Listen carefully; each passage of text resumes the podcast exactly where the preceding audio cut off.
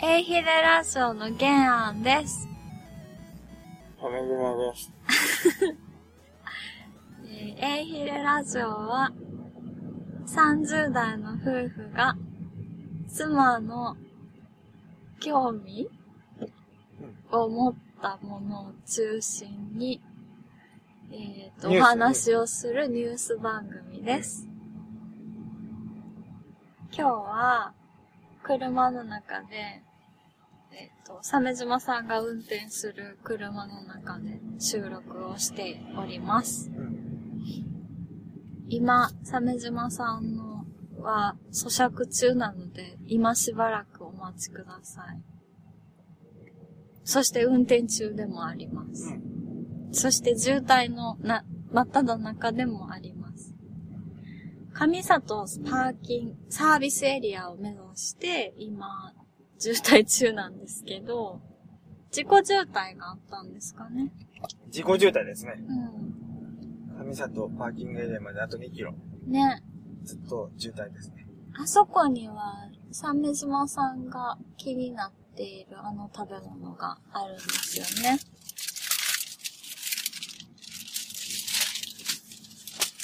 と、サービスエリアといえば、軽い食べ物なんですけど、その中でも、鮫島さんは、プレミアム生クリームソフトクリーミアうん。ね珍しい見た目してるソフトクリームですよね。うんあんま見かけないから気になる。特に特筆すべき点は、うん。あの、コーンがラングド社でできてるんですよね。くどいね。生クリームをふんだんに使用したリッチなコクが特徴のソフトクリーム。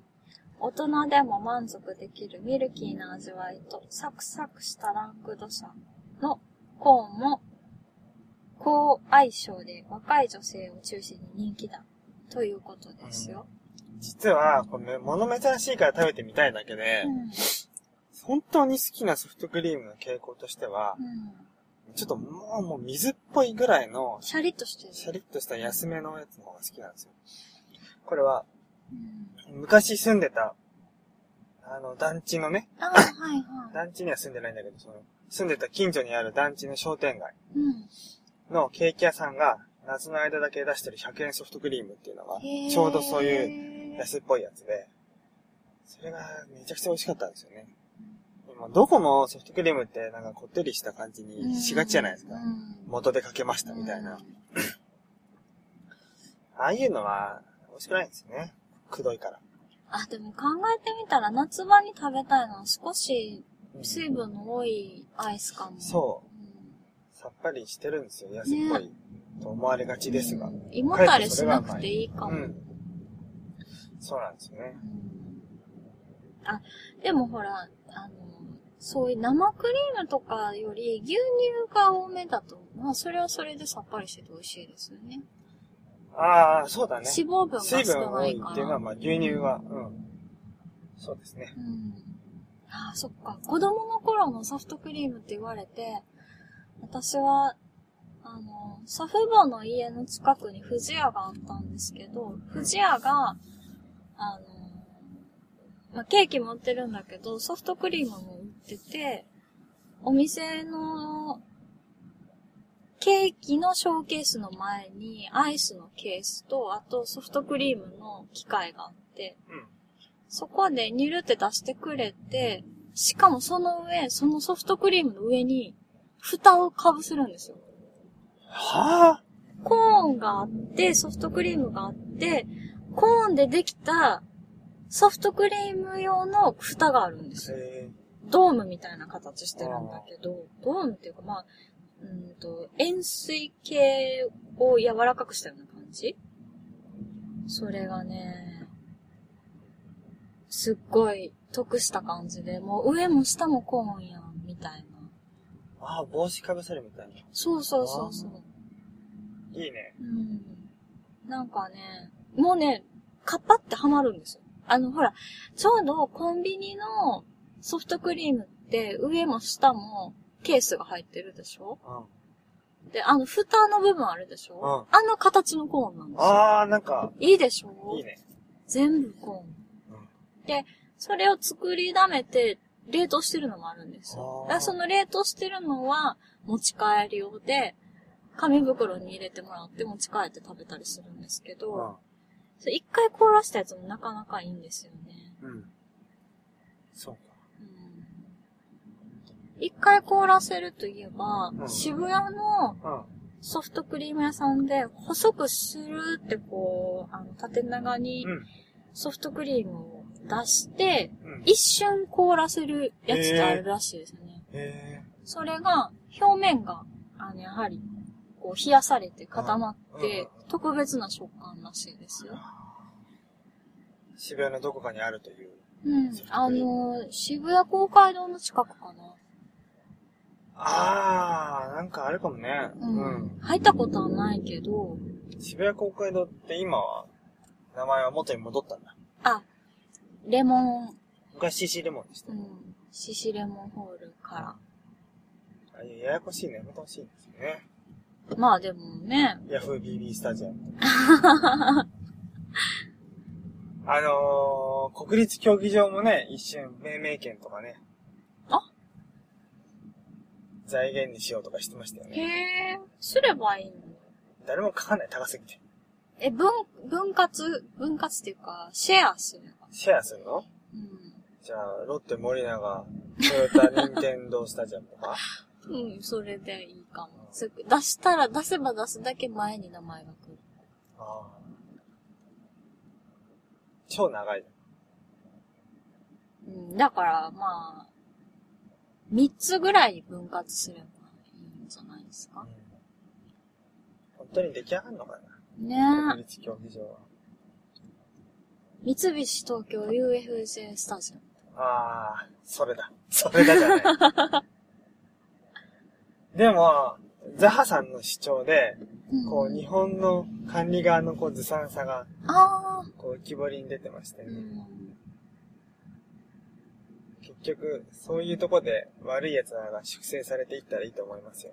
うんいずれにしてもオリンピックはしなきゃいけないし、まあね、やるからやるって、もう何の、やるって言う、ね調子乗って言っちゃったから、やらないと。やらなきゃダメだし、そういう時に、そう、これまでの慣例通りにやってる悪党たちがさ、こうあ、浮き彫りになって滅んでいけばいいと思うんだよね。ーそれは、ロゴデザインも同じことが言えるよね。ああ、うん。あら、明るみに出たじゃん。うん。部下がやりましたっていう。うん。まさかの、部下がやりました宣言っていうのをうんしましたね。まあ、会社経営してたら、やっぱね、もうその人が、あかんってなったら、会社ごと潰れちゃってみんな路頭に迷っちゃうから、結局、下の人になすりつけるしかないのかな。まあ、擁護するわけじゃないけど。でも、あれ、ロゴ問題ももっと大きい問題になっていきそうですね。うん。うん。あのロゴダサいですよね。ちょっと、もっとさ、オリンピック誘致時代の桜をモチーフにした5色の桜の花びらでこう輪っかになってる。もう一回再利用でもいいかも。あれはしっくりきたんだけど、あの雰囲気って長野のオリンピックからなんかちょっとそういうデザインのこう流れがあったじゃん。90年代っぽい。うん。それをちょっとちゃんと、こう、つながりを感じてよかったなって思う。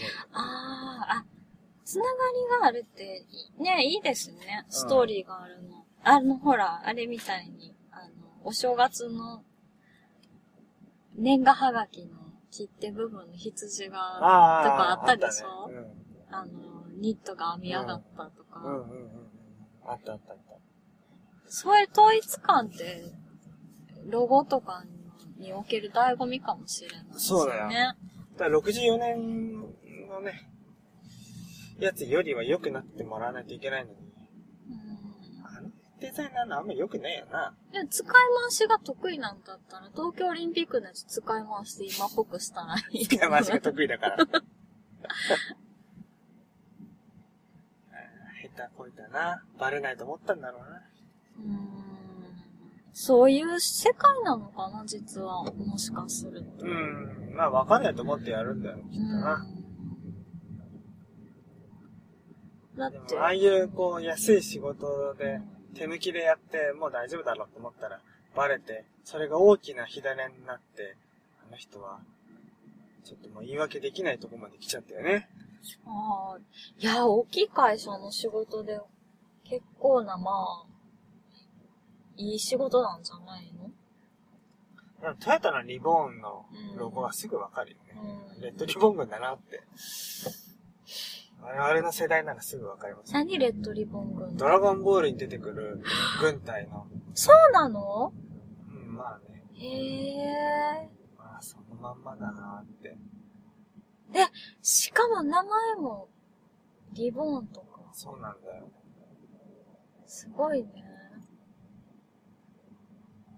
うん。だからまあ残念な連中ですよね。連中？うーん。でも、結構大きい仕事たくさんしてはるでしょ？あの人。口八丁手八丁でさ、うんあ、うまいこと素人たちを、偉いだけのデザインの素人を騙してさ、うん。仕事取ってきて、こう軽くパパクリでやっつけてさ、うん。荒く稼いでたんだよ。で荒く稼ぐだろ？うん。そうするとお金が貯まるから部下雇えるし、うんどんどん手広く広げた、いうんったんだろうな。まあ、ね、悪の栄えた試しなしってことですよね。死して屍拾うものなし？それ関係あんの？言いたかった ああ、だそう。えーでも、それで今まで成功してきたってことは、デザイン力もそうだけど、うんプロモーション、じ自己プロデュースっていうか、なんていうかな。もっと言うとプロモーションの力なのかな。そういう売り込む、自分を売り込む。力がものを言うっていうところもあるのかもしれないですね。自己プロデュース力だけじゃダメだけどね。でもやっぱりなんか最初の、なんかしら、こう、引っかかりになる中くらいのヒット作があったんだろあう。なんもなしにあそこあ。まで。うん。ね。うん。ね、もったいないですよね。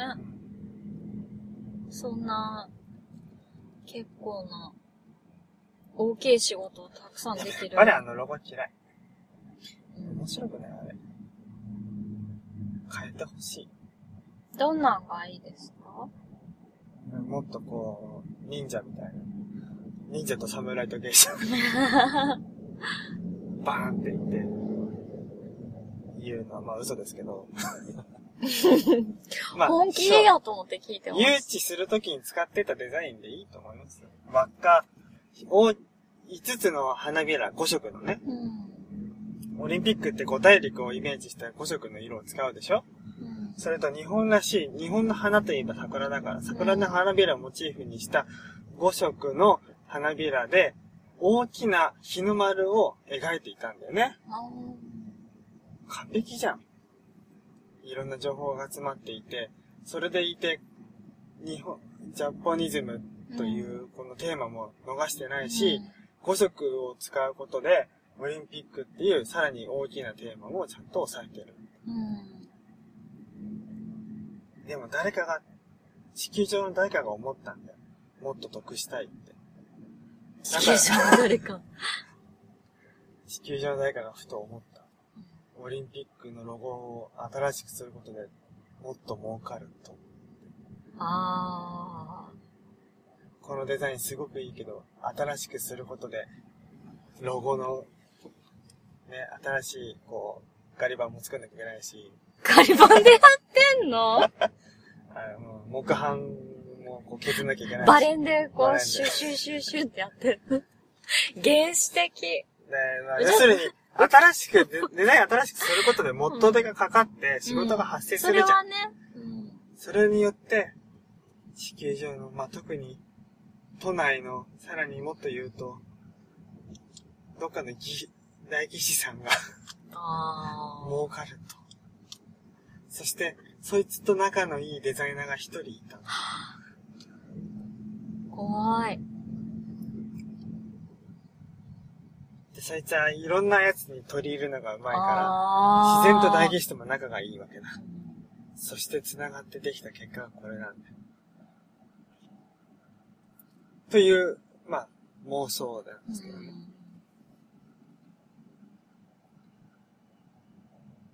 東京、ウィリアム・クラインの写真集だったかな？東京って書いてるやつ。漢字で東京って2文字で、あの、うんちょっと横に広がったようなやつなんだけど。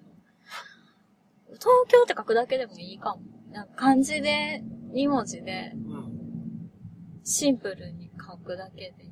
もう外国の人が漢字で東京って見るの、書いてるの見るだけで、なんかエキゾチックな雰囲気になりそうだし。うん。それもいいかもしれないね。まあ、あとは、あのー、キャンペーン活動用のコスチュームやな。あと評判悪いのは。え、ドラえもんみたいな色のやつだっけ？そうそうそう。あれ評判悪いね。で、民間の、こう、人がさ、うんハッピーの、ハッピーの新デザインをさ、勝手に発表したじゃん。ハッピーをベースに、こういうのがもっといいじゃんって。いうのをツイッター上で発表されたんだ。うん。うんそっちの方が良くてへね。ハーッピーっていうのがうん、誰でもすぐ簡単に上着として着れるし、夏場だしね。うん使い勝手もいいし、まあ何より日本っぽいよね。うん。でさ、その悪い方の水色のやつがさ、なるよ。ダサいんだよね。うん。まあこれはあとは偶然の一致なんでしょうけど、なんか韓国の民族衣装と似てるって指摘する人もいるし。へえ。でもそこはちょっとデリケートになりすぎなんじゃないかな。うん。松添さんは韓国好きだけど、うん。でも、そこは気にしすぎじゃない。単純に韓国かどうかってよりもダサいっていうのがもっと取り沙汰された方がいいとそれこそ、ユニクロとかに任せたらいいんじゃないですか？ああね。ね流通させやすいっていうの、ううんん、ほら、素材的にも夏場に快適にみんなに活動してもらえて、なおかつ万人受けするデザインで、うん。もう、キックスターターとかで非公式キャンペーンハッピーとか作っちゃってさ、あ1000円で売るとかさ、2000円とか1000円とー、かさあ売っちゃえばさ、いいじゃん。ー。でも打ったところでやっぱボランティアの人が来ないといけないから、でもボランティアの人を募集するのは結局、都、都でやるの？あれは。わからんけど、まあそうかもね。行政がやるでしょ。だったらそのボランティアに応募した人たちはそれには逆らえないもんね。着たいものこれ着着たってていいじゃん。ねって言われたもの着そない着てねって言われたやつの上から着たらいい。どっちも着てますんで。いやごちゃごちゃする。もう、だってもう、ドラえもんみたいな格好がドラえもんすぎるからさ。な。まあ、あと、どんなデザインやったかもちょっと忘れちゃった超夏場開催、ちょうど今ぐらいの激アツの時期にやるのも問題視されてるよね。健康的にね。うん。まあ、超危険だよ。うん。まあ、白人が記録出せないね。ある意味有利かも。あー、マラソンとかね。うん。だって、すごく暑い国の人でも日本の暑さがすごく辛いって言うでしょ？いう。あの、湿度が高いから。まあ、なんでこの時期になったかって一説によると、うんアメフトと被るからなんだよな。そんなに？そんなに？9月からじゃん、うんアメフトって。うん。秋じゃない。うん。64年の開催日って覚えてる？54年？うん。知らない。体育の日っていつ？あ、10月10日？体育の日ってなんで体育の日だか知ってるよね？あ、オリンピックの日や。そう、開会式の日。うん。あ、つまりほんまや。もともと秋やった。そういう時期にやるべきものなんだよ。うん。でもアメリカのあの人が、って。そっか。え、じゃあロサンゼルスとかそれぐらいの時期から変わってきたの？じゃなくて？知らん、知らん、知らん。うーんそっか。別にアメフト選手がオリンピックに出るわけじゃないのにね。うん。違う、テレビの問題よ。あ、そっか、放映権とか。あ、まあ。アメフトの視聴率下がるでしょ、うんオリンピックしてたら。うん。そういうことじゃない？もったいないしね。でも時差があるんだからいいじゃんな。うんまあね。うるせえって言えばいい。うんそれに、アメリカ人がそんなにオリンピック見てるイメージがない。アメリカで開催されるものは見るだろうけど、アメリカでやってないものに関しては、興味なさそうん。わかんない、でも。う。だってメジャースポーツとかじゃない。バスケとか見るんじゃないそれはね、うん。勝つのは見ると思う。うん。まあそりゃそうでしょ。うん。バスケと。まあ、今回野球ないんだけど。でも、開催国は、うん、確かスポーツ1個やってもいいいとかじゃなかったっけ？うんそんなルールなかったっけ？うん、確か。野球やれるね。うんやるでしょ、野球見たいもん。国際試合。ねうん勝つしね。うん。もう、メジャーリーガーもドリームチームで来たらいいじゃん。バスケ以来のドリームチーム。そっか。それ、だったら見る人もいるんじゃない？だって野球オフシーズンでしょ？もし秋開催されたとしてさ。うんメジャーリーガーって練習するイメージもないし、そんなお金にもならない集まりに来るとは思えない。まあ偏見だよ、それ すっごい偏見。は。うん。集まる人は集まるよ。あーなんかバスケは集まりそうな気がなんする。で集まったんだろうな、バスケ。すごいよな。そういう、なんていうか、誇りを持ってるからかさ、誇りを持ってるからさ、ね、そのうんバスケット、アメリカのバスケットボール選手っていまあ、うこと他に潰す気かもんな、バスケじゃ。うーん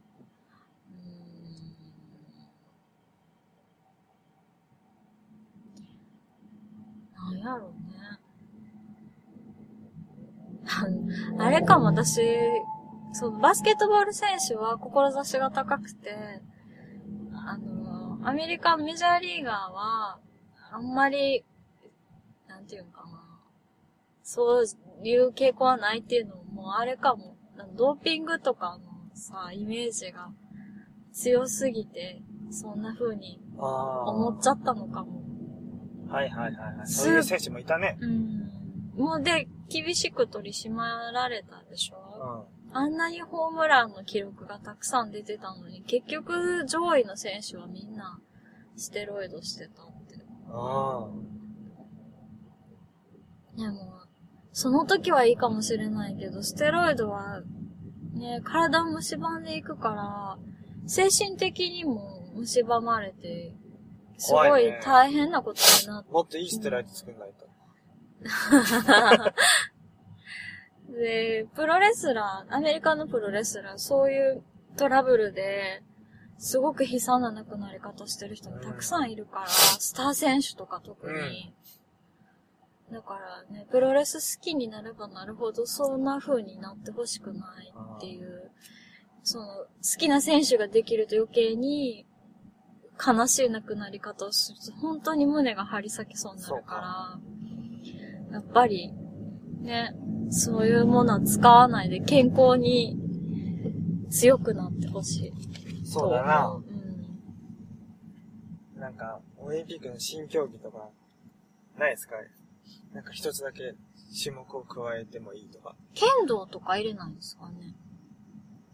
柔道はともかく剣道やってる人いないもんな。あ、海外で、うん。スポーツチャンバラにしたら、それだったら。スポちゃん？うん。スポーツチャンバラ武器もいろんな種類あるし。へえ。あの、ふわふわした棒だけじゃないんですじゃないよ、なぎなた状のものとか。おー、すごい、かっこいい。二刀流にしてもいいし。サムライスピリッツみたい。そうそうそ古い？う。いや、まあ、古いけど。レタンでできたもので、え、じゃあ二刀流とかでもいいんですか？いいんじゃない？ええー、面白そう。ちょっと見てみたいかも。な、うん、動画とか上がってるかな？スポーツチャンネル。あるんじゃない？え、防具とかは、あるある。面とかもするんですか？する。へえ。プラスチックのやつ。透明あの。あ、あ、あの、機動隊の人みたいな。うん。へえ。た、盾とかも？うーん縦はなしあるかも。うんうん。え、面白そう。うんそれはいいかも。え、でも、剣道の選手とかが転身して、スポーツチャンバラの特訓してうん出たりしたら、金メダル取れますかね。取れるかもね。ねルールによるけどね。え、でも、なぎなたやってみたいなうんメジャースポーツになればいいのにね。スポーツチャンバラ。そうね。うん。面白そあう。うん。鮫島さんどういうスポーツが入ってほしいですか？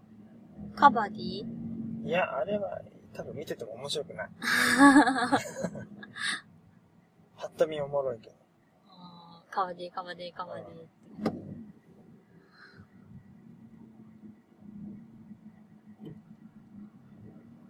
そうね。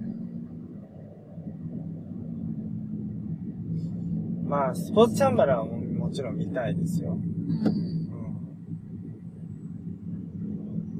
日本の、相撲？す相撲愛知に嫌がるだろ。うん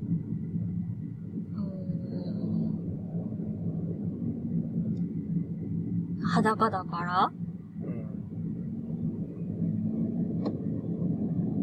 ん。じゃあ、レスリングのユニフォーム着てやれば大丈夫？うん。ま、回しつけて。そうそう。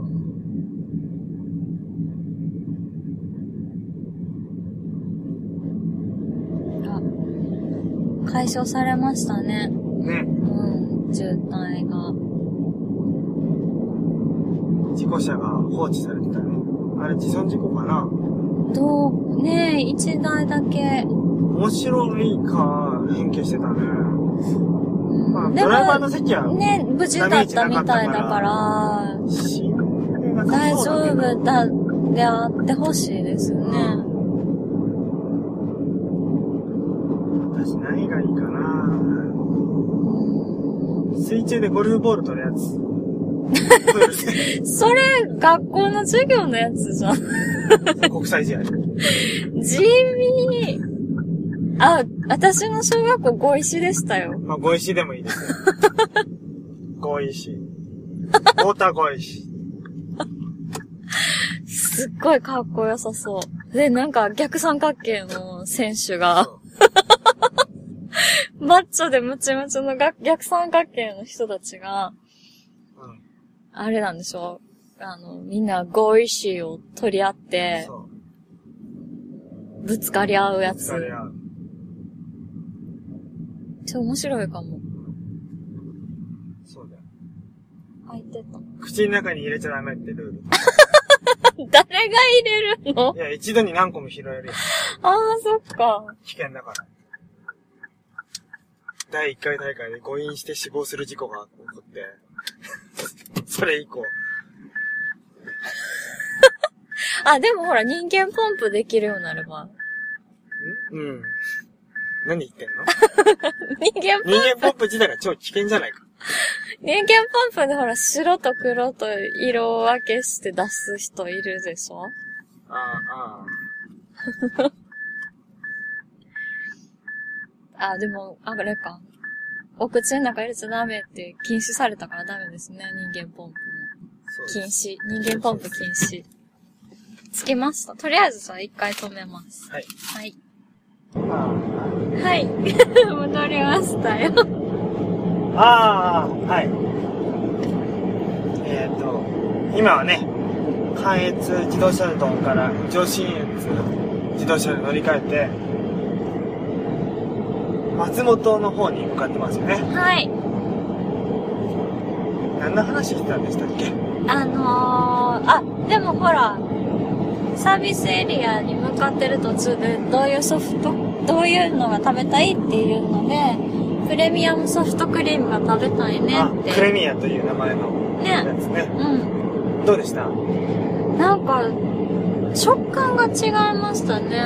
うあの、きめが細かくて密度が高い感じでした。確かに。うん。まあ、まあ美味しい方かな。一回でいいけど。で、外はラングドシャでね、うん美味しかった。とびっきりのま、まずいやつってあの、パックに入ってるソフトクリームでね。押し出すやつ。うん。あの、スジャータのやつ。あれやだなって。安っぽくてやだな。あれやだな。あれがガチャって出てくると、あーって。うん。まあまあ、今食べたいからいいけど、まあまあ、あーっていまう。いや、あーってなります。これしかないですか？いや、でも、スジャータのところはもうスジャータのポスターが出てるから、スジャータでもいいやって時じゃないと頼まないですよね。あれ、ずうずうしいよね。で、どうして？え高いじゃん、あんな、あんなんな苦戦して。まあでもカップアイス食べるよりは空気が入ってて、ちょっとまあ食べやすいっていうか、まあまあまあまあまあまあまあまあまあまあままあまあまああ。あれでもシナモンかけると美味しいんですよね。ちょい足し。ちょい足し。なんかその辺にコーヒー、だいたいコーヒー飲まないとソフトクリーム食べられないんで、コーヒーあるところってシナモン、キーキかしてシナモン置いてくれてるところとかがあると、そのソフトクリームにシナモンちょっとかけたりするんですよね。あそうすると美味しいです。あ、なるほど。うん勝手に、勝手にアレンジして食べる。ソフトクリームを食べるときはコーヒーも頼んじゃうぞと。うん。で、1個は食べられないから、まあ、今回もね、1個しか買いませんでしたよ。うん。食べきらんと思って。ね。でもすごいですね、やっぱり。男の人って食べるの早いかな？早いんちゃう？そっか。もたもたしてたら、もうなかったんですもんね。うん、そうだよ。もたもたするやつが悪いんだよ。念のため言っとくけど。そうですね。ね。でも頼んでよかったかも。うん。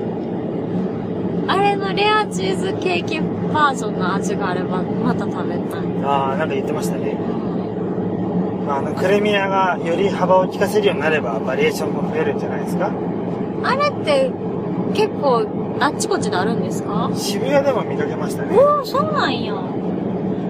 なるほど。じゃあ別に、ここの特産品ってわけではない。うーん、わかんない。へうん。そんなに詳しくないんですよね。ーあ、でも美味しかったですね。あれ、サイズ3分の1でもいいかも。ちっちゃすぎるかも。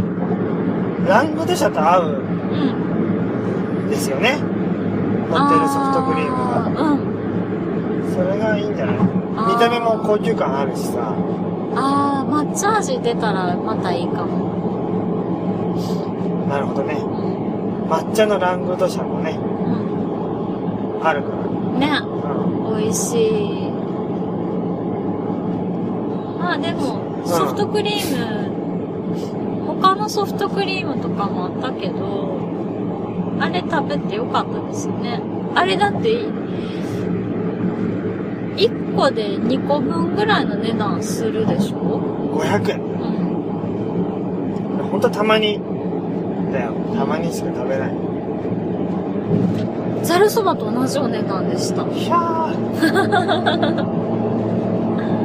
まあ、もういいや。食べたし、あれは。でもコーヒーとの相性は抜群でしたよ。本当に、うん。なんか良さそうでしたね。ところで、ケンヤさん、はい。ニュース番組じゃないですか。はい。なんかいいニュースはないんですか？えニュースはあったけど、私、字読んだら酔っちゃうから、無理ってああ、なんか思い出せるやつないですか？ああ。東京虎ノ門で、ある事件が起こったじゃないですか。弁護士事務所の弁護士が、あー、例の。弁護士事務所に勤めている夫、うん。勤めている20代女性の夫が、そこにやってきて、フルボッコにした後に、うん。ギロチンポをしてしまったじゃないですか。あれは、ボクサーなんですよね。ボクサー？はい。兼大学院生でしたかね。そうです。で、既婚者で、うん。20代女性が勤めているんですよ。そ、そいつのうん。奥さんがね、その、ギロチンポされた弁護士のところに。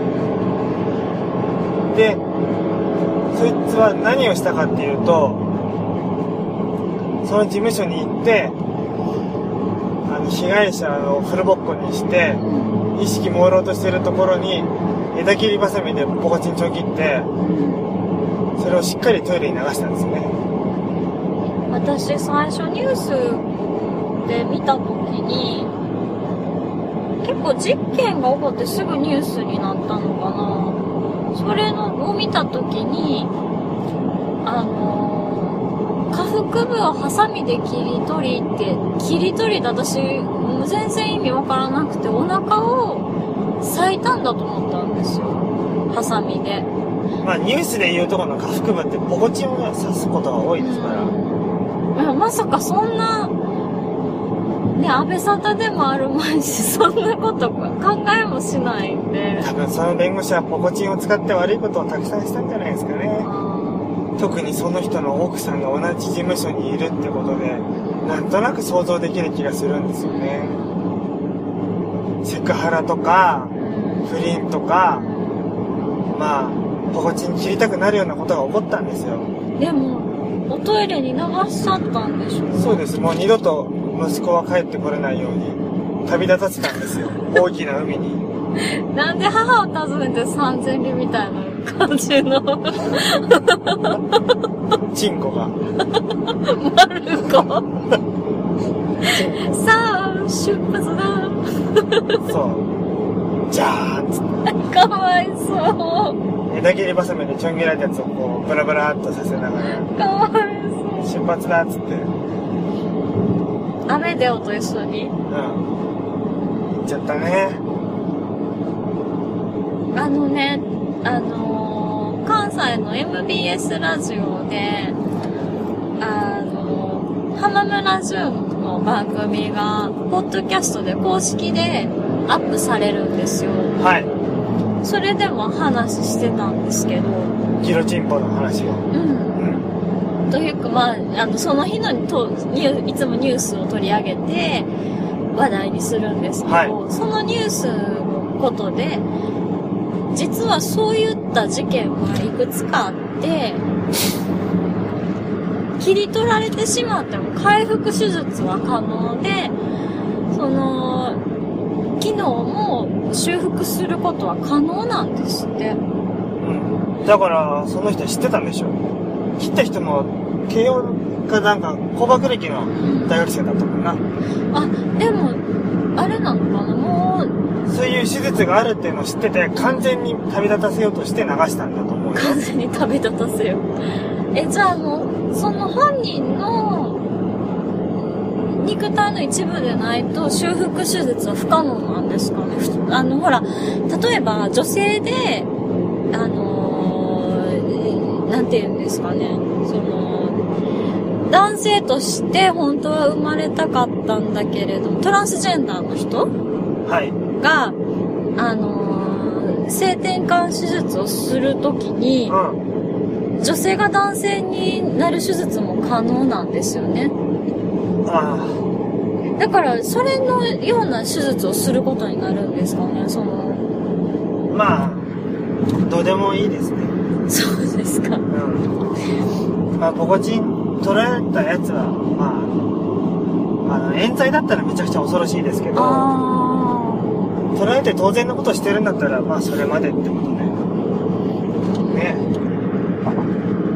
世の中にはポコチン取った方がいいやついっぱいいるじゃないですか。やっぱり、そういうヒーローが現れたんじゃないですか。た、玉取らせてもらいます。つって。あ、サオモン。すいません、サオモンです。つって。そんなオプションみたいに言うの？何言おうとしたか忘依れ頼、依頼人の妻と不倫関係になりましたね。つって。バーンって、ボコボコにして。じゃあ、経営、契約完了。つって、ジャーって流して。なんか、うんあれみたい。あのー、必殺仕事人とか、あの、ハングマンとか、ハングギマンって知ってます？うん。知らない。ああ、あるんですよ。うん。なんか、ハングマンは大体、あの、パンツ一丁とかにされて、公衆の免税にさらされて終わったりするんですけど、うん。そんな、おバカの終わり方ではなかったですよね。流血騒ぎでしたね。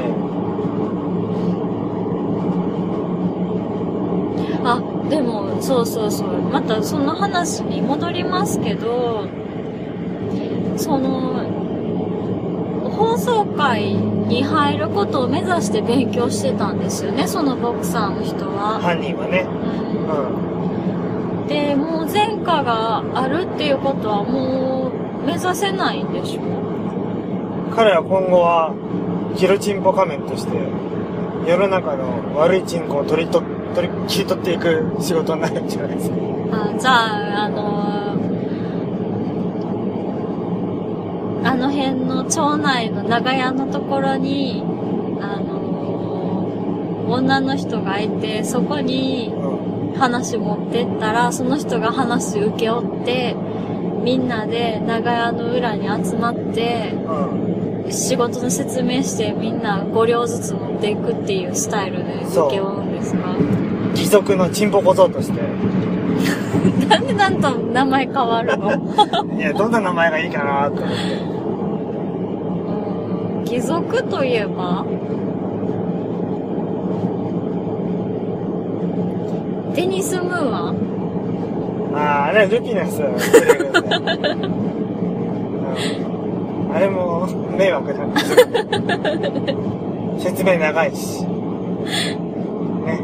モンティパイソンのネタでしょ？うん。うん。大好きですよ。うん。デニス・ムーアは。一番好きです。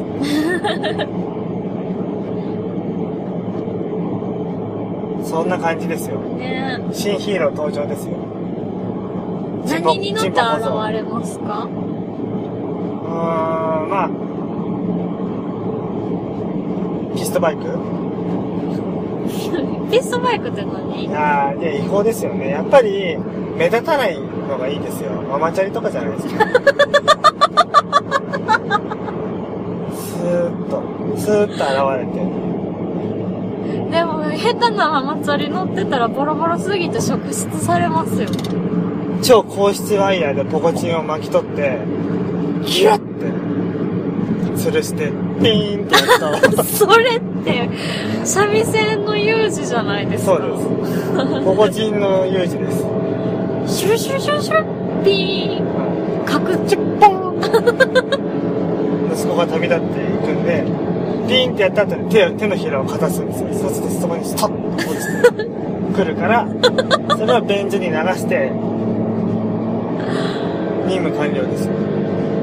あまりにも切り口が美しくて、出血もあんまり多くないかもしれないですね。そうです。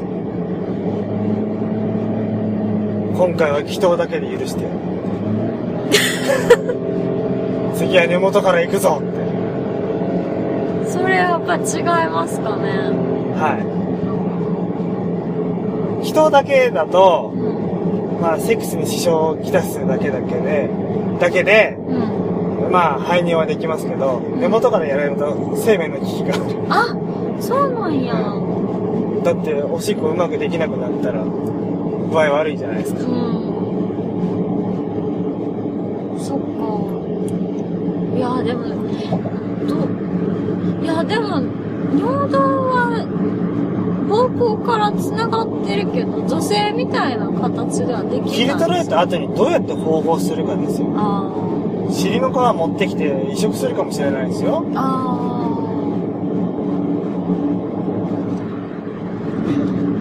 ーでも男性にとっては計り知れない辛さがあるでしょうね。すごい喪失感でしょうね。でも、しょうがないよね。人にチンポ切らせるようなことをしたのが悪いんじゃないですか？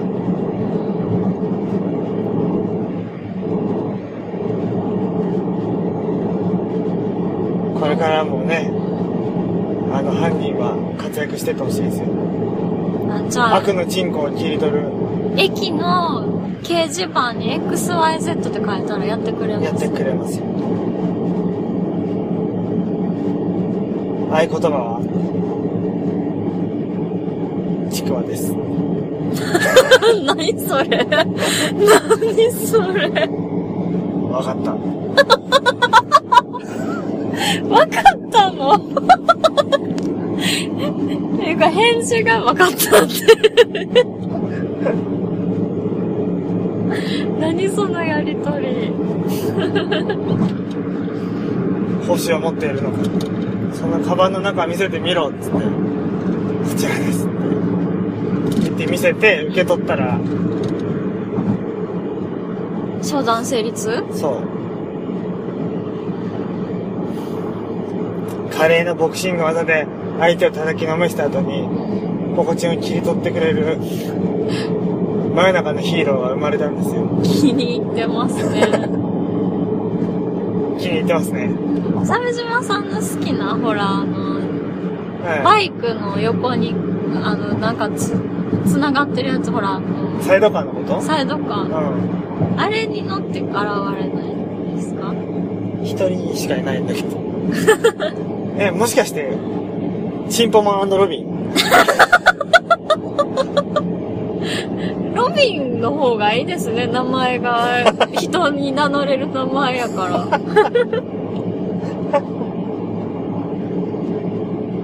そうだね。うん。率先してロビンになりますよ。いや、ちょ、ちょっと、兄貴の名前はちょっとな次ないっすわーって。でも、チンポに硬質ワイヤーを引っ掛ける役だよ。なんでそんなみんなやりたいでしょ？みたいな言い方すんの？ささって、根っこからあ、ロビンの役割が？役割が。チンポは、でーんってやる役だよ。ちゃいいとこ。それやりたいとこでしょ？そんな。うん。三味線屋の有事みたいに。グイッグイって引っ張って、ポコチンを軸に持ち上げられる悪者がいて、で最後ピーンってやると、スタッ、ドサッと。いやでももう持ち上げられた時点で本人の重みでちぎれますよ。で、だからギリギリちぎれないぐらい。ギリギリちぎれないところまで持ち上げて、ベーンってやると、ポンって、取れて手のひらにプスって乗る。漫画、漫画チックやわ。うん。まあでも、必殺仕事人自体が漫画チックだけど。そうです。で、それを、はい。あの、阿佐ヶ谷ロフトに持っていくと、うあの、スタッフが美味しく。ん。いただかない。無理無理。道代社長が怒っちゃうから。そっか、また使わないって言われちゃう。まだやってんのかと。あ、何怒ったのにって。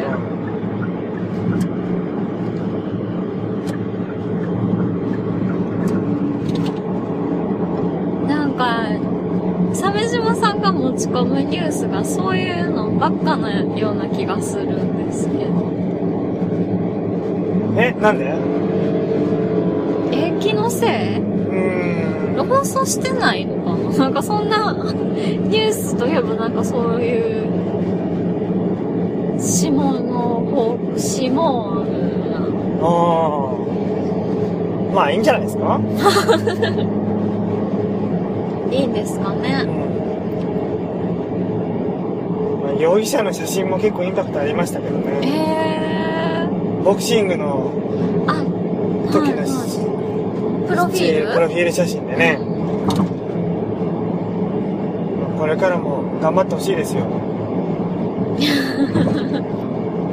頑張るっていうのは。えー世にはびこる悪いチンポをね、根こそぎやっつけてほしいですね。うん根こそぎ。根こそぎです。なるほど。ありがとうございました。以上です。はい。出ました。以上でゲアさんはニュースないんですか？ニュースね。なんか見てたけど、忘れたななんか、そう、CNN で、見出しだけ見たんですけど、アメリカの子供が家庭で勉強しすぎるっていう見出しだったんですよ。いいことじゃないですか。それが気になってて、なんかアメリカの子供ってずっと遊んでるようなイメージだったんですけど。なんなのそのイメージ。なんか、わかんないけど。宿題が多いんかなもうちょっとちゃんと見ればよかったけど。これ iPhone で録音してるから記事見れないんですよあ、ね。そうなのか。まあまた宿に戻って、み記事見てもいいですしね。アメリカのね、教科書はね、うん。あの、代々受け継いでいくんですよね。あ、日本の昔の教科書と同じですね。うん。あのー個人のものにしないで、そう。使い回していくんでしょそうそうそう。ハードカバーなんで、だから。へえめちゃくちゃ重いんだよ。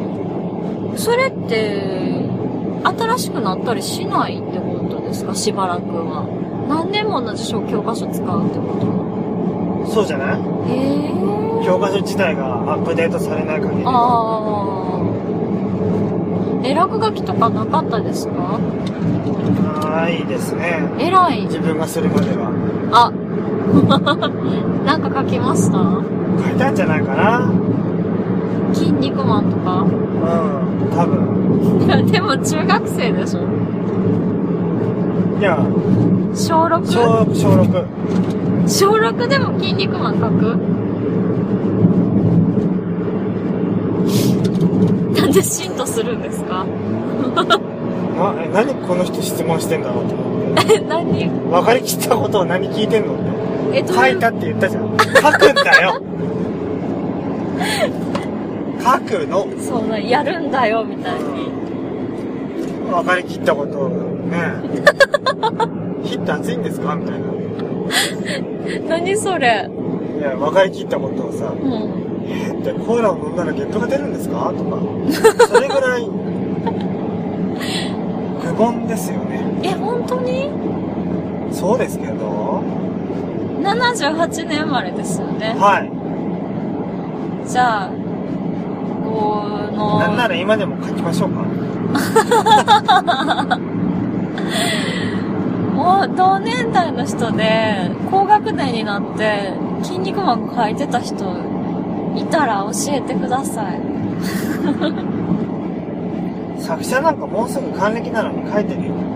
それは、本業だから。あ うん。何？落書きといえば何かかな？でも、顔写真にヒゲ生やすとか？あ、ああ、まあね。そういうのはあるかも。顔写真にひげ生やしたところで大して面白くならないんだよな。もう、そうかも。大体でももう高学年になってたら回し手紙とかしません？しませんね。あ、本当？高校になってもやってたけど。まあ、あんまり他人とは関わらないんで。あ邪魔しないですうか。ん。鮫島さんは妄想力が素晴らしいから、一人のうちの世界に入っててもきっとすごく楽しいんでしょうね。そうでしょううね。ん。あんまり他人と関わることにこだわりないです。あー。確かに。ちょっと煩わしいです。だんだん、最初は、昔はうん。そうでもなかったんですけど、ちょっと人格が変わる出来事があってからは、はい。あのー、もう人と会うのが煩わしくって。会社の中で知り合いが増えれば増えるほど、うん。会社の中で遭遇する率が増えるわけですよ。知り合いというものに。あそれが嫌でしたね。あ。それは、あの、すごく、わかるんですよ。私も仕事ですごく辛い思いした時期があって、それってでもやっぱり人との関わり合いを断つのってすごく精神的に追い詰められてる人の行動なんですよね。ああ、は、はい。私も結構うちにうちにこもってましたよ。そうだったんだね。ずーっとタモリクラブばっか見てました。うん。でも、鮫島さんは、一人で自分の世界には入るけど、外には出かけてましたもんね。ああ、出かけますよ。うん。それが偉い。まあ、といってもね、バーとか行くぐらいですけどね。あ、それは私も言ってたかなでもやっぱ、DVD を買い込んで、あの、木綿豆腐の硬いやつにちゃんじゃ乗せて食べて、ずーっと、おバカ映画見るか、タモリクラブ見るか、っていう毎日でした。ああ、似たようなもんですよ。モンティパイソン見るか、うん。タモリクラブ見るか、セックスザ・シティ見るか、うん。ちょっと、ちょっと年齢らしいところも出してみたんですけど。はい。ね、アリー・マクビールとかでしょ。アリー・マヤあれは、アリー・マクミールは学生の時ですよ。う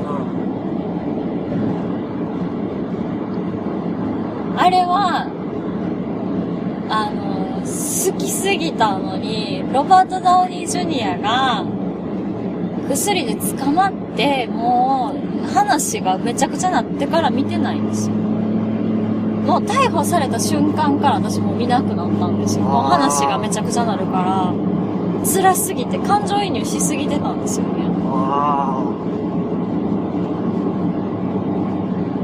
なるもう、ね、ロバート・タウニー・ジュニアには何回も裏切られてるから、結構早い段階ですごい好きになってたんですよ。はい中学生か、それぐらいの時期か、あ。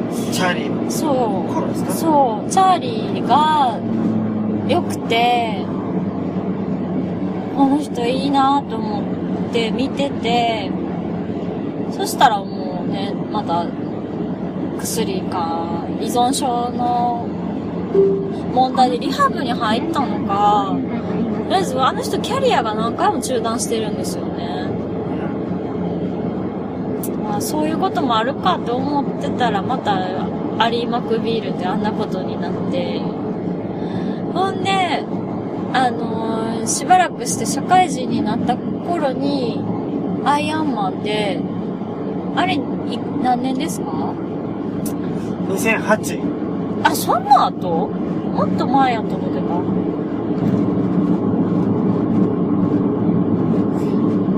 た。あれ、そんな後なんや。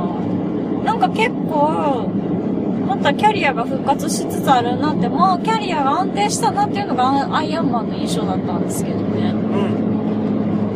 でももう、どうせ裏切られんねやろって、でもトロピックサンダーは見るけどなって思いながらはい暮らしてました。はいはい。もちろん DVD も買いましたよ、トロピックサンダー。おそりゃ、ジャック・ブラックと、あー、ベンステラーあれ？ベン・スティラーだっけ？あ、そうそうそうそう。私何かと思っちゃうんだって。えーっと、あ、そうそうそう、フィリップ・シーマン・ホフマンや。出てないでしょ。フィリップ・シーマン・ホフマンじゃなかったっけ？ベン・スティラーとフィリップ・シーマン・ホフマンと。ジャック・ブラックじゃないあ、そうそう、やっぱりジャック・ブラックか。ジャック・ブラックと、ベン・スティラーと、あれですよね、ロバート・ダウニー・ジュニアですよね。そそりゃ買うでしょ、DVD。う。あ、山が気になりますか？うん。ねあんまり長時間見れないんですけど。鳥山明が描く山みたいですよね。ねまあ、それがトロピックサンダーですよね。そう、最高ですよ、あれ。黒人役で。最高。まああれですよね。あの、演技フリークの役者みたいな感じの役でしたよね。あれはね、3人がトークショーに出てる時のも面白いんですよ。あの、プロモーションで。あそういうのがあるんだ。うん。どの人たちもフレンドリーな人たちでしょ ?3 人とも。あの、まあ、コミュニケーション能力の高い人たちだから、すごい楽しかったですよ。エレンの部屋にも出てたんじゃないかな。うん。そういう番組があるの？エレンっていう、本当は現地ではエレンっていう番組なんだけど、日本ではエレンの部屋って言われて。ああの、ほら、えっ、と、校舎でロシの奥さんの、あ。ああ。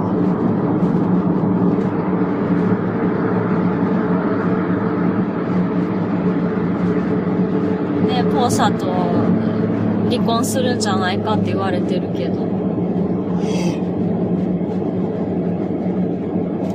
すごくね、キュートなカップルなんですけど。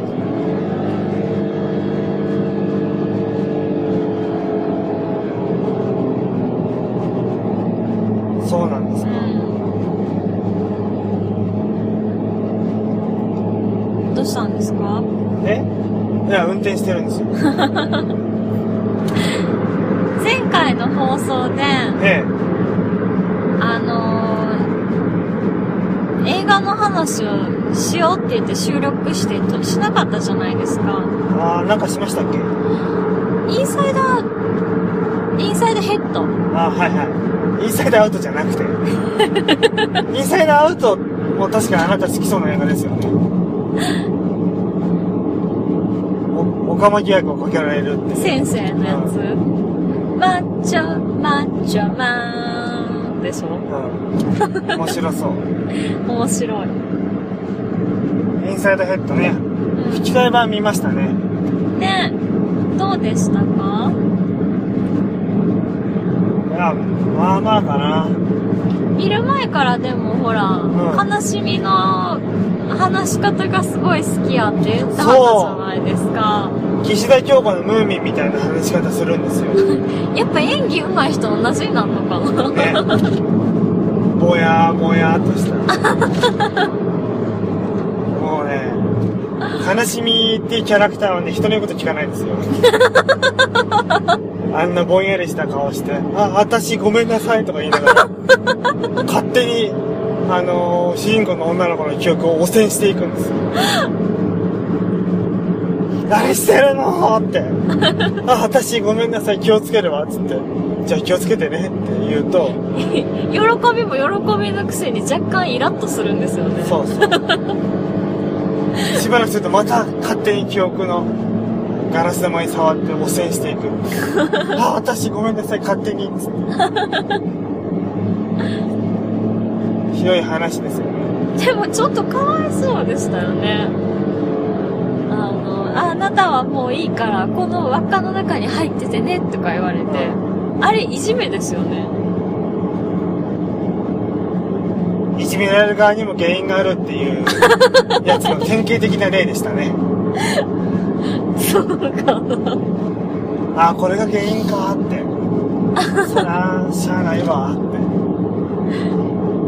て。でも、だからって言って人間の記憶の中から悲しみを抜いてしまうことはできないでしょ。記憶というか、まあ感情。感情の中から。うん序盤は子供のこう心の中じゃないですか、なんつったって。うんだから、まああれですよ。悲しみなんてない方がいいみたいなうん。やり方でしたようね。ん。でも、引っ越しをお話上でしちゃうんだよね。うん。で、随分うまくいかないと、うん。子供が。そう。で、人格が崩壊していく危機になるんですよね。で、いろんな冒険があってう、ん。問題が解決されるんだけど、うんそこで気づいたのは、うん。悲しみという感情も、うん。まあなんか、人の問題を解決する上では必要なもので、うん。まあなくてはならないものなんだなっていう。受け入れないといけない。というようなことを言ってますよね、あれは。悲しみの感情を断ち切ってしまうと、結局、抑圧されちゃうんですよね。自分の気持ちが発散される方向がなくなってしまって、はい。逃げ道がなくなっちゃうっていうか、はいは時には人は悲しみの感情に寄り添うこともすごく大事なんですよね。例えば、とても大事な人物を、こう、亡くしてしまったっていうことがあったりすると、やっぱり悲しいじゃないですか。はそれの感情を抑えてしまうと、すごく歪んでますよね。実際悲しい事象が起こってるのに、それに対して、その悲しいっていう気持ちを表に出さない人ってやっぱ歪んでますよ。ええ不健全ですね。そう。だから、なんか、ね、まあ、ネタバレ注意って書いときますよ、これは。あの、オープニングの、うん。なんですか、あれ。あれね、あああの、写真がいっぱい出てくるやつ。ドリカムのうん。強制的に見させられる。ルドビコ療法。ねうん。あれを見すぎると平和な心を持つよなる。いいじゃん。でも、あれでね、あの、80歳のろうそくが立った、80歳だったかなあの、おばあさんがバースデーケーキを前にすごく喜んではる写真があって、あれすごい良かったんですよね。うん。いいじゃないですか。そう。で、小さい子供たちもみんな楽しそうだし、そうですねう。ん。そういうのを見て、素直に嬉しいなとか思える心を持てるようになれるといいですね。なんでその距離置いてるんですか？あれから、あの映像から。いや、僕もそう思いましたよ。心を無にして。え、もうそれやっぱり、なんか、歯食いしばって見てるじゃないですか。早く終われ。ほら。なかなか本編始まらんし、なんかあと短編もありましたよね。もう忘れちゃったけど。あの山がね、火山が、あー、あのつまんないやつか。ハワイ、あ、なんなの？今回もハワイっぽいやつだったよね。ね、火山がメスの火山と出会うみたいな。んまあめっちゃと、めっちゃどうでもいい、おもんないって、いうやつね。面白くねーって。あれはでも、あ歌だけでしたよね。なんかちょっと今年ハワイ押しすぎじゃないですか。な、はや、ハワイ何、なん、なんとか周年とかなんですか？ね、いや、電通でしょ。え？電通的にハワイやりたいんじゃないの？え、ハワイ電通がやりたいって言っても、ピクサーまで影響を及ぼすんですか？わかんないです。偶然かもしれないけど、やたらハワイモチーフにしたものをよく見るなと思って。ドラえもんとか？うん。そんなにハワイって取り沙汰されてたっけとかって。あ夏に行くような場所じゃないからかな。わっざわざ。ーうん。ああ、なんなんですかね。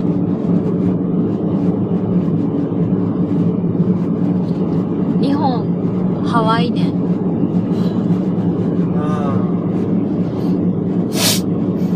ん。なんか、移住したとかそういう年？それがあるんだったらもっとその辺アピールするでしょ。うん、そ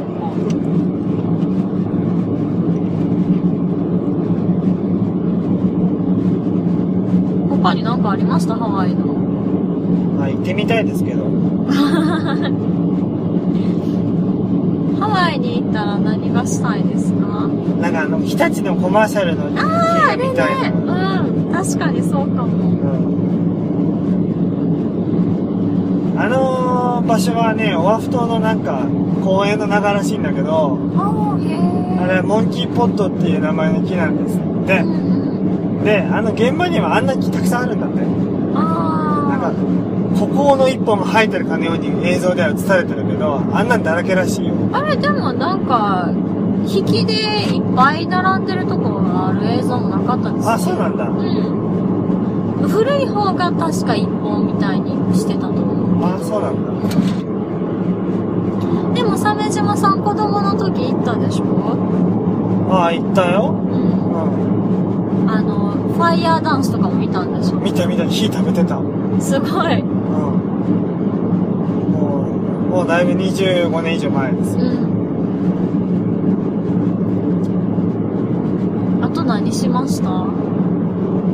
なんか、原住民の家とか見ましたよ。へえ、そんなとこも計画しはったんや。そうそう。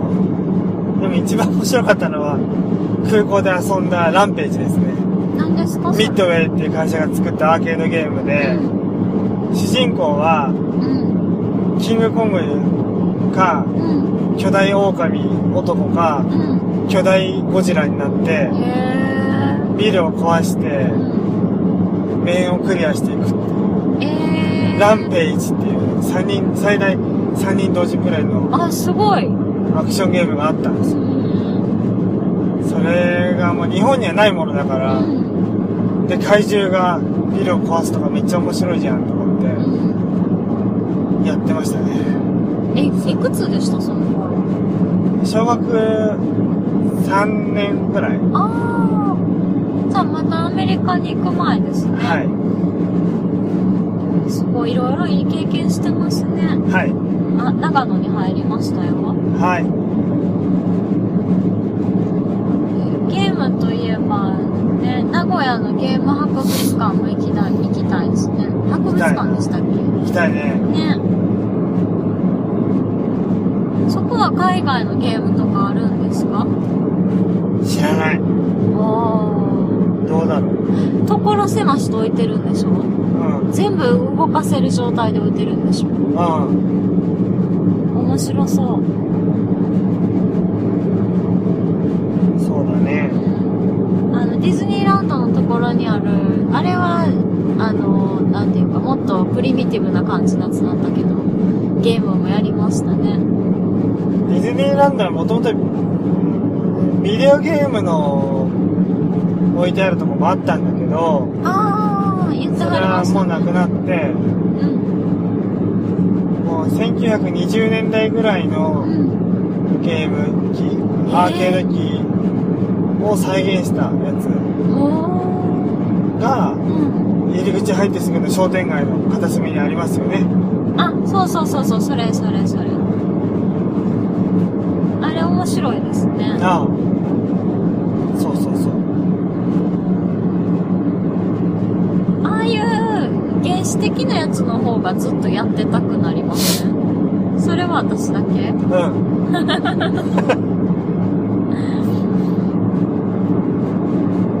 あれ楽しかったなハンドル回したりね。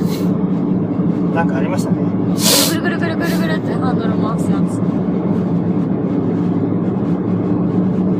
あれだけ外に作ってくれないかな入場料いらない。そう。ああいう場所が他にあってもいいですよね。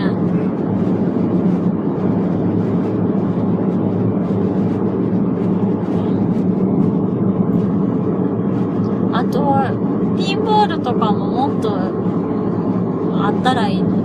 15年ぐらい前はもっとあったような気がするんだけどな。ピンボール？うん。ああ。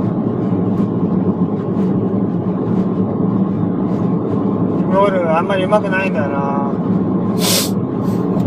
すぐ落ちる。ピンボールすごい好きで、ゲームはあまり上手じゃないけど、ピンボールだけは長く遊べてたんですよね。もう最近、もう10年ぐらいやってなかったから。簡単に行けばありますよ。神田へえ、確か、アダムズファミリーのやつとか。やりたいなぁなんかでも、コツとか復活するのが、ちょっと時間かかりそう。あ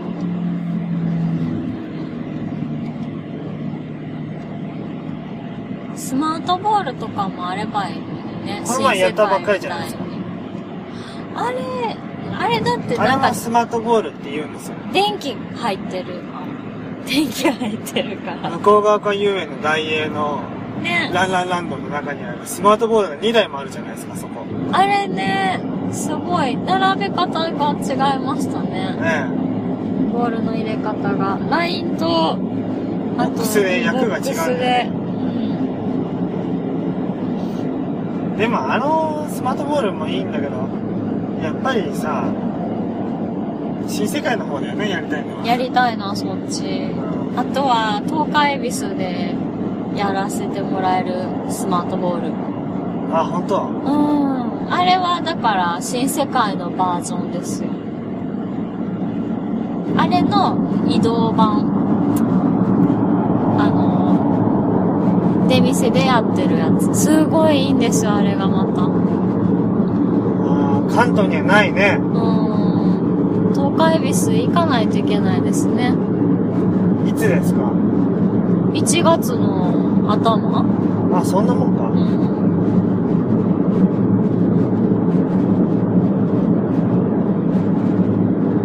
あれもあるから、福飴もあるから、ネジネジの。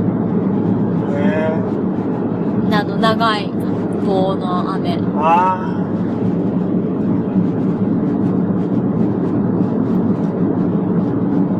出店に行くと、やっぱりどんぐり飴買いたくなります。ー。何ですか、どんぐりやみ。どんぐり飴あ、やっぱ関西のものか。あの、大きい飴玉で、味がたくさんあるんですよ。はだいたい一粒30円ぐらいかな。あれ？もっと安い？わかんないけど。あのね、それを選んで、あの、金魚の入れる袋あるじゃないですか。あ。はい。あれに入れて持って帰るんですへ。え。飴買うだけ？へ飴買うだけ。え。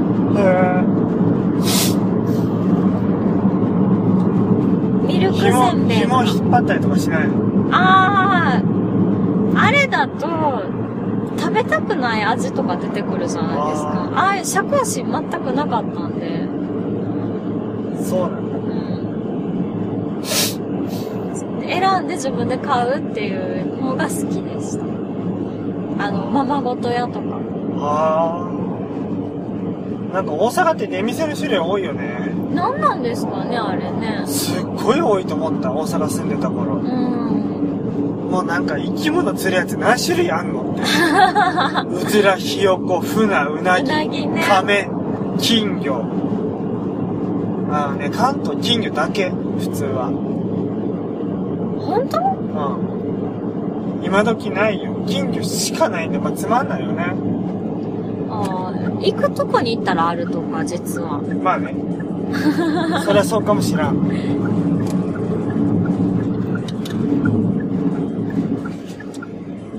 あ、パーキングエ休リア。憩しまはーい。じゃあ、一旦止めます。す。はーい。